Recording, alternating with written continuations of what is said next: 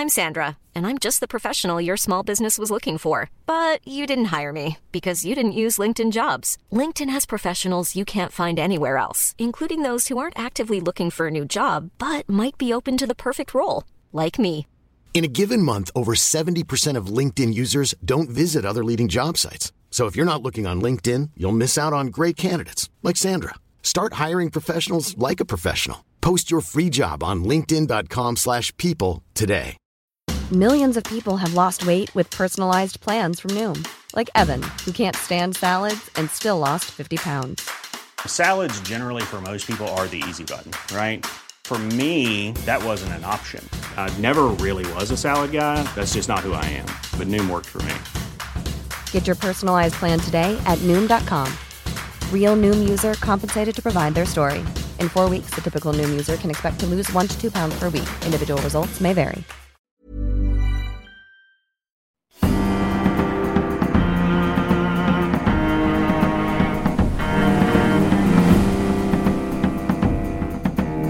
From the Society for Nautical Research in partnership with Lloyd's Register Foundation, I'm Sam Willis, and this is the Mariner's Mirror podcast, the world's number one podcast dedicated to all of maritime history. Hello, everyone. I hope you all enjoyed the break in our normal proceedings for the Great Sea Fight special on the Battle of Cape St. Vincent. If you haven't listened to it, please do so. There are three separate episodes one explaining the events, one offering an analysis of the battle, and a final one offering the Spanish view. But now things are back to normal, and we begin as ever by catching up on the poor sailors of the whale ship Swan, trapped in the ice off the west coast of Greenland in the new year of 1837. This reading comes from a transcription of her logbook, made specially for the podcast. So as you listen to each small reading, do bear in mind that you're creating a little bit of history in your own right, as you're the first people ever to hear this being read out. The original logbook is kept in the collections of the Caird Library in the National Maritime Museum in London. Life trapped in the ice is as awful as ever, but it's possible that the first breath of spring is in the air. Monday, 20th of February. The whole of these 24 hours light winds and clear weather with the same intense cold. What degree of cold we are unable to ascertain, not having a spirit thermometer on board, but 37 degrees below zero being the farthest limit that we know. The land has shown itself very plain this day, the ship not being more than 30 miles off. Four Island Point, Mare Island, Disco and other places being quite bold and distinct to the view. A 180 gallon shake cut up for fuel. Sunday, 26th of February. Strong breezes with the same intense cold the forepart of this day. At noon, the mercury in the thermometer rose to 25 degrees below zero, a change that is felt by each of us. The ship has drifted during the last breeze, but it is now brought up very probably by the bergs off Hare Island. As soon as the weather gets clearer, we expect to see this reef not far off. Divine service performed between decks morning and evening as usual, when the labours of our pious shipmate are duly appreciated by the thoughtful part of the crew. Thermometer 25 degrees below zero. Latitude by observation 70 degrees by 30 north. This week we are tackling the important history of race relations in America through the lens of riverboat excursions for the Chinese community of New York in the 19th century. It's a truly fascinating subject, and I spoke to the excellent Dr. Marika Plater to find out more. Marika studies what low income New Yorkers did for fun outdoors during the 19th century. In this era of staggering inequality, working class and impoverished people and people of colour often lived amidst biological and industrial pollution that wealthier and whiter urbanites were increasingly able to avoid. Her research considers ways that the most vulnerable of New Yorkers used their limited free time to escape to environments that contrasted with their daily conditions. She follows the city's workers as they walk to public parks in their neighbourhoods, took ferries and streetcars to beer gardens and pleasure grounds, and boarded steamboats headed to waterfront excursion groves.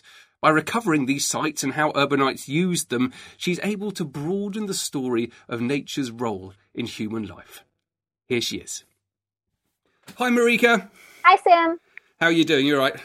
I'm I'm doing all right. Well, we're talking today, aren't we? Because I came across a, a wonderful little article you wrote, and I'm actually just for everyone listening. Um, I'm going to read out the beginning of this article because it's it's an amazingly alluring art, uh, start.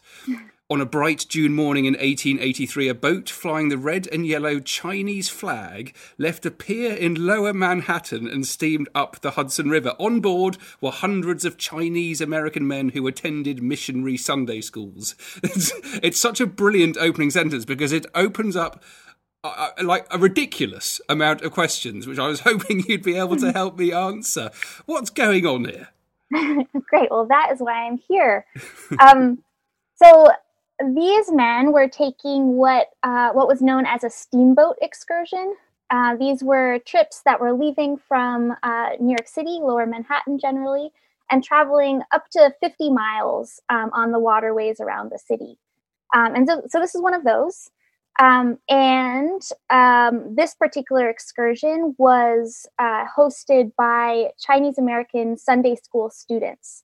And they were they'd organized this trip as a kind of thank you for the white women who taught them English and Bible studies as part of these missionary Sunday schools. You say students? Are they are these adult students? Are they kids? What age group are they?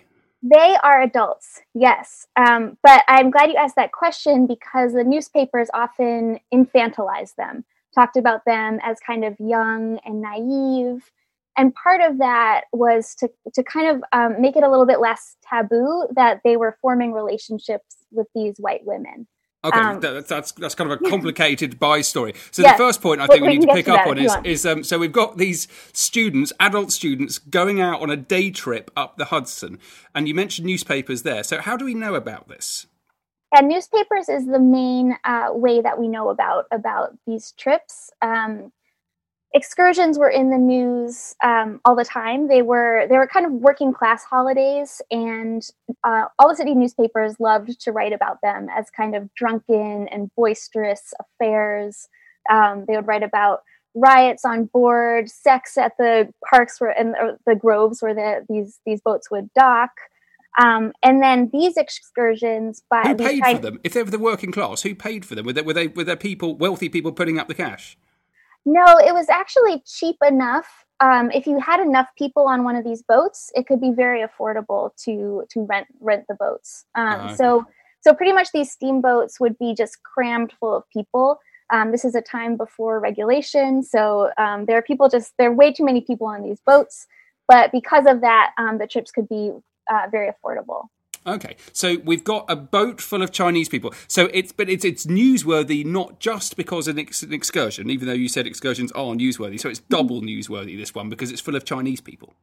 Absolutely. At this time, uh, white Americans uh, are really they are fascinated by Chinese people. They also um, this is the era of Chinese exclusion, so there's this extreme hatred and xenophobia that's mounting um, and so so these these particular excursions had extra extra print. So let's go back to that Chinese xenophobia. So it's a it's the 1880s, and there is there's a serious political problem in America, isn't there, between the Americans and the Chinese? What's going on there?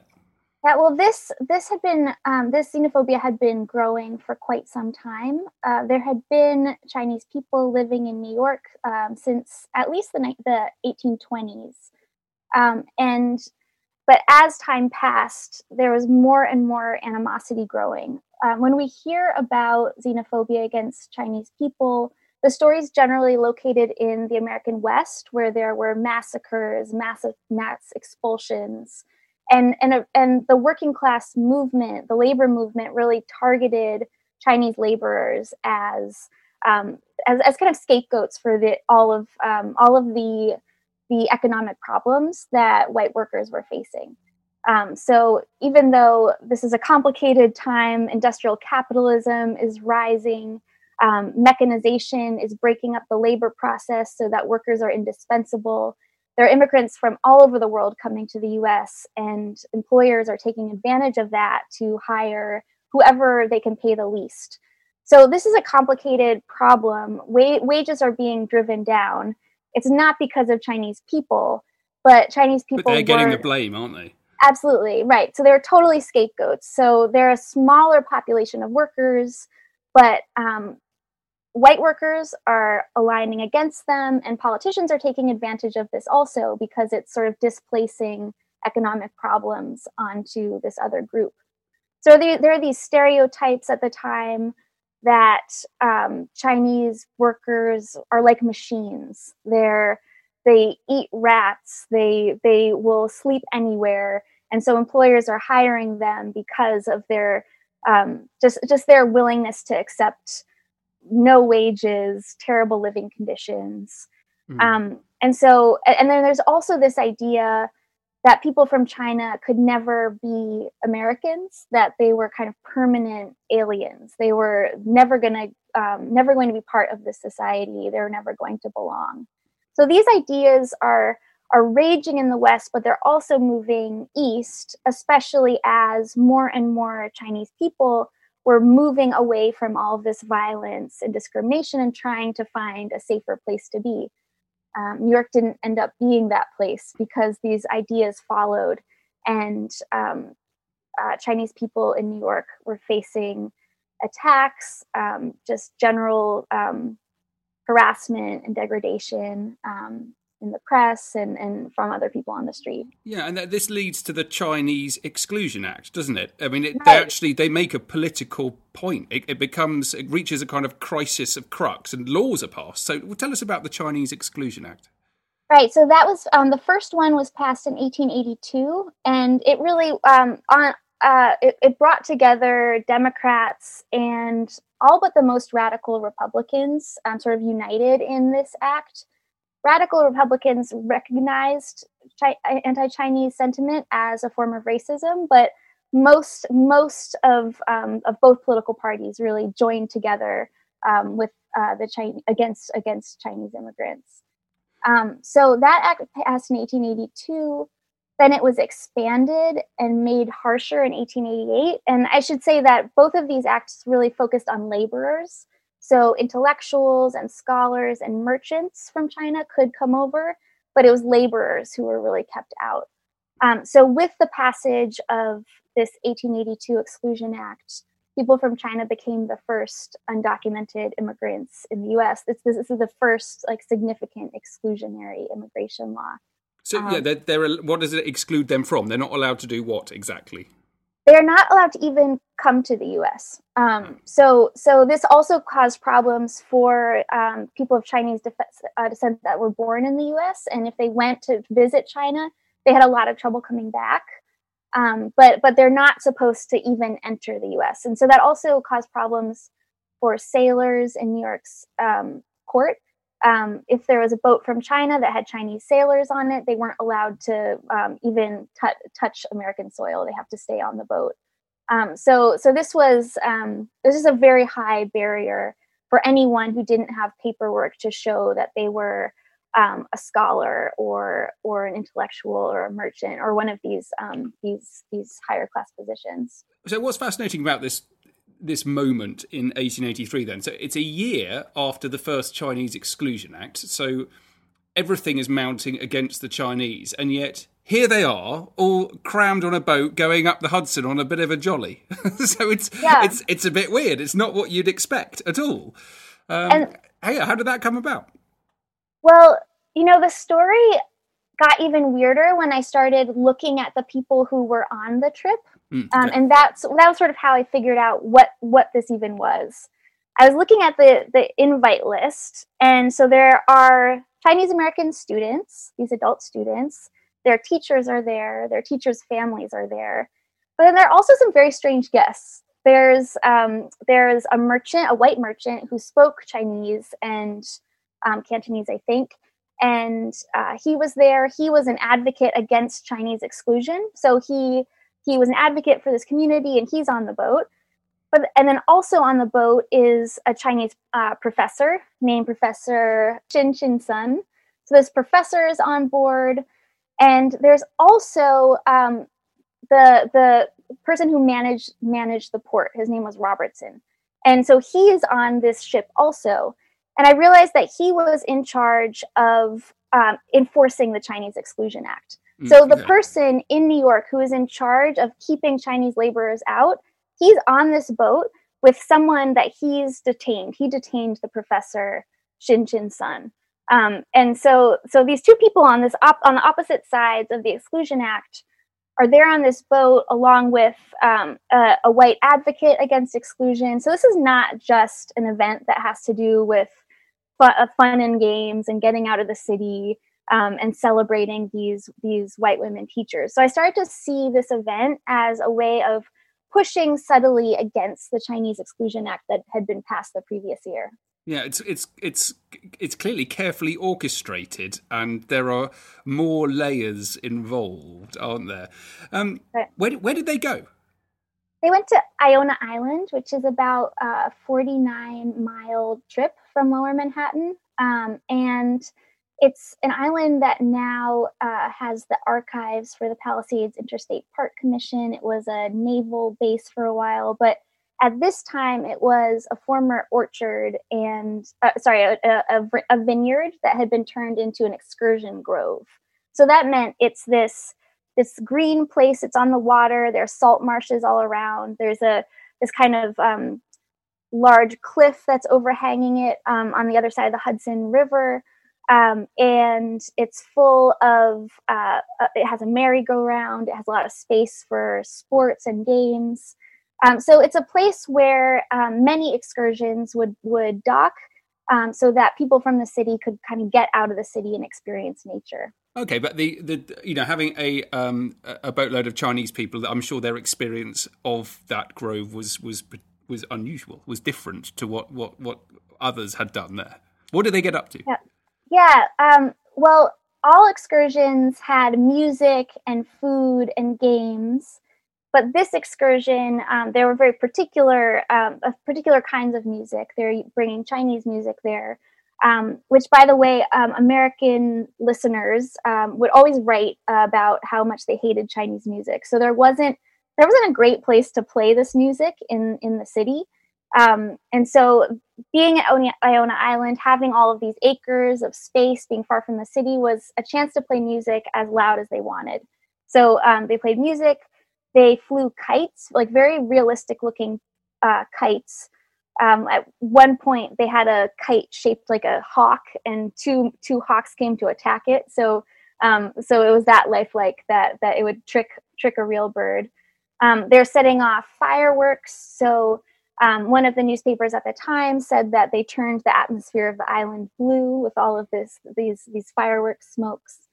Um, and so that's those are the kinds of things that they're doing. They're having fun, but in a way that there wasn't really space for in the city. Yeah, and they're having a fun in a Chinese way, aren't they? These are these are yes. kind of key aspects of Chinese culture. However, we know we can't forget the presence of the white Christian women who who are such a key part of this excursion. It's very much bound up in Christianity in the Sunday schools, isn't it? Absolutely. There were some prayers and religious songs and um, the way the newspapers reported it, which of course is very much through the white gaze, um, but the the the journalists were saying that um, these women were sort of overseeing the games and um, and and making sure that nobody got too rowdy. Um, and so there is this level of kind of like surveillance and control, and this idea that the presence of these white women is sort of shaping the behavior of the Chinese American men who are participating in this, in this event. Yeah. So. Hey, it's Danny Pellegrino from Everything Iconic. Ready to upgrade your style game without blowing your budget? Check out Quince. They've got all the good stuff shirts and polos, activewear, and fine leather goods, all at 50 to 80% less than other high end brands. And the best part? They're all about safe, ethical, and responsible manufacturing. Get that luxury vibe without the luxury price tag. Hit up quince.com slash upgrade for free shipping and 365 day returns on your next order. That's quince.com slash upgrade. Hiring for your small business? If you're not looking for professionals on LinkedIn, you're looking in the wrong place. That's like looking for your car keys in a fish tank. LinkedIn helps you hire professionals you can't find anywhere else, even those who aren't actively searching for a new job but might be open to the perfect role. In a given month, over 70% of LinkedIn users don't even visit other leading job sites. So start looking in the right place. With LinkedIn, you can hire professionals like a professional. Post your free job on linkedin.com slash people today. Millions of people have lost weight with personalized plans from Noom. Like Evan, who can't stand salads and still lost 50 pounds. Salads generally for most people are the easy button, right? For me, that wasn't an option. I never really was a salad guy. That's just not who I am. But Noom worked for me. Get your personalized plan today at Noom.com. Real Noom user compensated to provide their story. In four weeks, the typical Noom user can expect to lose one to two pounds per week. Individual results may vary. Um, I, I found that whole story fascinating in its own right, but there's another side to it as well because there's another trip which I really really liked. There's one that's not it's like consciously different, isn't it? It's it's not linked with Christianity. It's not linked with Sunday schools, and a group of Chinese decide to go and um, do, do it themselves, do their own trip, which I like. Tell me about that one. Yeah, absolutely. So um, I know about this trip through one of its organizers, whose name was Wong Chin Foo. And he's a kind of famous guy in Chinese American history. He was the first person to call himself a Chinese American, and he started a newspaper in New York of that same name in 1883. He was on the first Sunday school excursion, which um, became an annual tradition, by the way. Um, so he was on that excursion, but he was not a Christian at all. Um, he had had terrible experiences with um, Protestant missionaries in China. He was very opposed to this uh, to the idea of, of mission of missionaryism. Um, and so he was part of an organization in Chinatown that was called the Ni Ha Peng. It was a mutual aid society, and uh, that meant that members would join together, pay a fee, and then if they got sick and couldn't work, um, or they died and needed money for burial, or the families needed money for burial, um, that this mutual aid association could take care of them. It's kind of like a pre insurance um, organization. Anyway, he's a member of this group, um, and the group uh, organizes another excursion in 1888. Um, and this one, um, Wong called a heathen picnic heathen ant- picnic. Yeah. That's an amazing thing to call to call a trip out. and I also love that he's saying this. You know, he is using language that was often leveraged against Chinese people, but he's like, no, this is a heathen picnic. It's for the anti-Christian element of Chi- of the Chinese. That's um, that's that's what we're doing. We're not we're not a Sunday school excursion. We're Quite not a clever to... political move, isn't it? He's actually he's embracing the um, embracing the negative language. Uh, fair enough. That's exactly what we're going to do. exactly, and and he and they do that more than once actually, because um, well, first of all, once this um, once this boat reaches uh, this this uh, this grove was in Staten Island, Bay Cliff Grove. Once they reach the grove, um, there are a bunch of speeches that members of the Ni Ha Peng gave, and one of the speech makers um, actually Wong, he called um, he called the excursion uh, a festival to celebrate the birthday of Chinatown or the founding of the New York colony.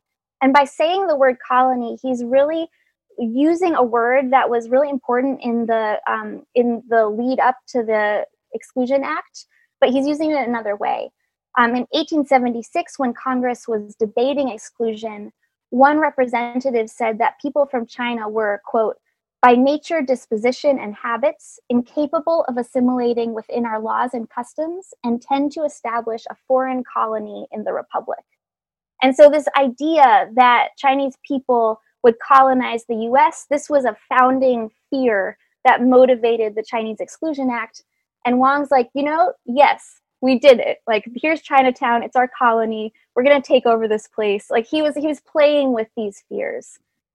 Yeah. How important do you think it was that all this happened in a kind of a maritime theatre setting? Was it was it you know uh, sort of fundamentally important to to what to what happened? That's a great question. I'm thinking about I'm thinking about how the sort of area around New York was really crucial to the rise of environmental thought. There was in the early uh, 19th century wealthy people would take steamboats up the Hudson, especially, but all around these watery areas. And they were developing ideas about the American environment being this uplifting, inspiring place that was really crucial to national identity. and at the time when this was happening in the 1820s, only very wealthy white people could access these important landscapes. And so, what I'm seeing with the excursion industry in the late 1870s to the turn of the century is that working people, people of color, people from uh, from all across the world, they're gaining access to these crucial crucial areas, um, and and that's uh, their their landscapes, their waterscapes, and so to me, as an environmental historian, I'm interested in what that means um, for for new groups to access places that are so crucial to to how the nation imagined itself. Yeah, it seems to me that the, the, those paddle ships had become a sort of stage upon which um, significant political movements, comments uh, had to be made. So if you were going to say something important, like, uh, for example, okay, Chinese Americans have power of their own making, um, then then they do kind of need to do it, or not necessarily need to do it, but it's certainly more powerful if they can make that point on the ships. Yeah, I think that everyone involved with these excursions understood that the news would care about these events. And so um, journalists reported on the speeches, they reprinted some of these radical things that members of the Ni Ha Pong were saying. Um, and so it was a kind of platform. Just the fact, like this, it's more interesting to cover an event that's on a boat than something that's in like a a, a lecture hall. And so I think that they were yeah. taking advantage of this for sure. Yeah, I mean you could get that with the imagery as well. I mean the the the anti-Chinese imagery to start with is very shocking, isn't it, from that period? But also the way that the um, the newspaper articles are illustrated because a lot of them are framed around these beautiful paddle ships. It gives it a kind of a structure for them to actually work from. Mm-hmm. Right. I was struck by comparing images of the uh, the Sunday school excursion to Iona Island, comparing an image from that trip with just the generally horrifically racist caricatured images of Chinese Chinese immigrants. Mm. And so when when journalists were drawing, or I guess illustrators were drawing um, drawing the Iona Island excursion, they were at least like trying to capture individual features. They were trying to draw human beings. They weren't very good at it, unfortunately. The the white people in the photo in the image are drawn much better. Um, but uh, but but this was this image was still a, a, bit very different than than most of the images circulating at the time. Yeah, fascinating, isn't it? Well, when did these excursions end, and why? Yeah, that is telling too. Um, first of all, I should say the Nihapong excursion seems to have only happened once. So it was this kind of amazing active resistance, basically, where where uh, members of this organization are saying, you know, we don't need to bow down to anyone. We don't need to defer. Chinatown has its own power. Um, so that that was just one one amazing year. But the Sunday school excursions happened almost every year until 1907. Um, but there was one year when the excursion didn't happen, and that was in 1892, right after the passage of the Geary Act, which extended the Chinese Exclusion Act for another 10 years. And the people who would have organized that excursion, they said, you know, we can't celebrate the daughters of the men who passed this act. Like, we don't know how, where we stand. They're also concerned that if anything went wrong on the excursion, um, that it would really provide fuel for people who hated them. Um, so there, there was a pause for that one year that sort of shows how tied excursions were to to the political the politics of the time. And then when these Sunday school excursions finally stopped, um, was also a telling moment.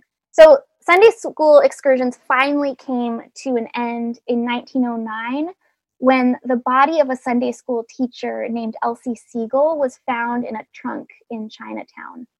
And so after her body was found, the city was sort of plunged into chaos. There was a lot of concern about Chinese American men who attended these Sunday schools.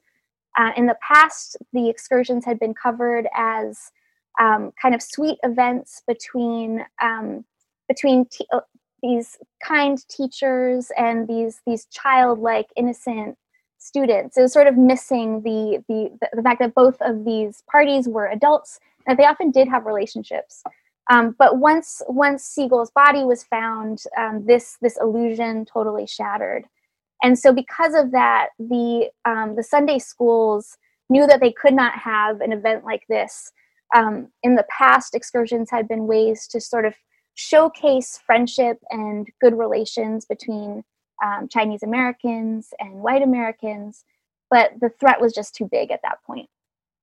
Yeah, yeah, it's it's, it's an extraordinary story, isn't it? And uh, it's clear there's no there's, there was no escaping the, the xenophobia, even when they were out on a nice day trip, and also that this all comes comes down through through the maritime the stage of the maritime of the maritime world. Marika, thank you so much. Um, I've got so many more questions I want to I want to uh, ask and find answers to. I I want to do a PhD in this. It's fascinating. uh, thank you so much so much for your time. Thank you so much. Thank you all very much for listening. As ever, do please find us online at snr.org.uk and follow us on social media on Twitter, on Facebook, on Instagram, and uh, do check out our new YouTube channel. It's got some magnificent stuff on there, not least uh, our video we have made by bringing Nelson back to life from a plaster mask held in the collections of the National Museums of the Royal Navy. Uh, it really is quite an amazing thing to watch. Do please check that out. That's at the Mariner's Mirror podcast on YouTube. And how can you help? Well, please leave a review on iTunes. But best of all, please just subscribe to the Society for Nautical Research. And your subscription fee will go towards publishing the most important maritime history and to preserving our maritime past.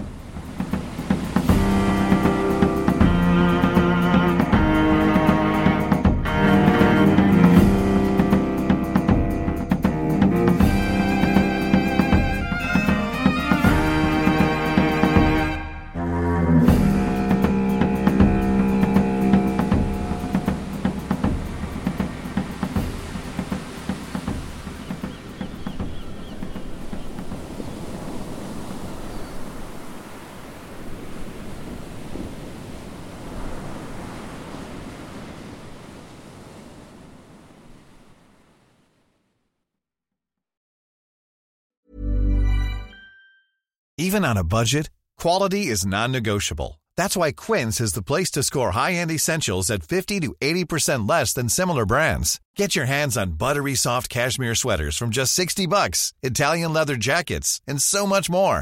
And the best part about Quince, they exclusively partner with factories committed to safe, ethical, and responsible manufacturing. Elevate your style without the elevated price tag with Quince. Go to quince.com slash upgrade for free shipping and 365-day returns.